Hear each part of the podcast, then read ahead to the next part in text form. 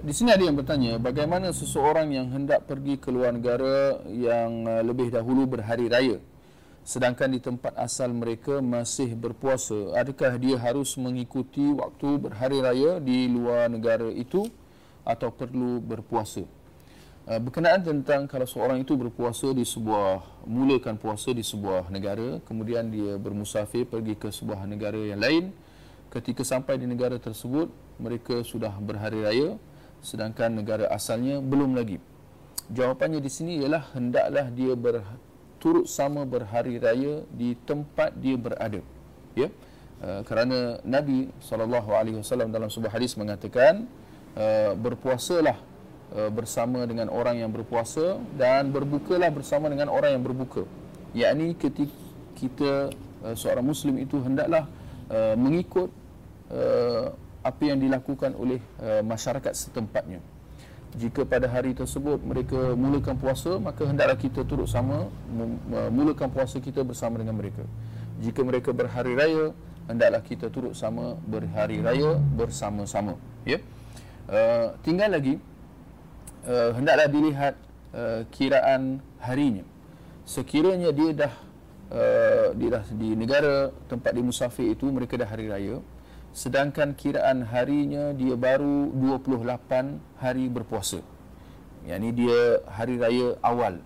Sedangkan kalau ikut berapa bilangan hari dia puasa baru 28 hari. Maka di sini para ulama seperti mana yang disebutkan oleh Syekh uh, Ibn Uthaymin rahimahullah hendaklah dia menambahkan satu hari.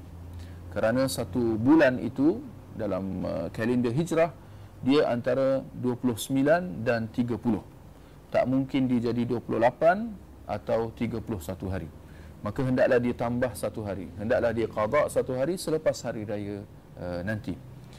Uh, sekiranya dia sampai di sebuah uh, negara dan uh, mereka masih berpuasa, maknanya terbalik.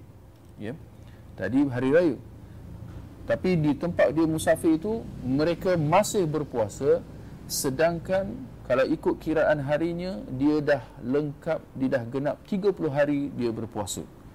Di negara asalnya dia dah genap 30 hari uh, berpuasa. Kemudian dia pergi ke sebuah negara ni mereka masih lagi berpuasa.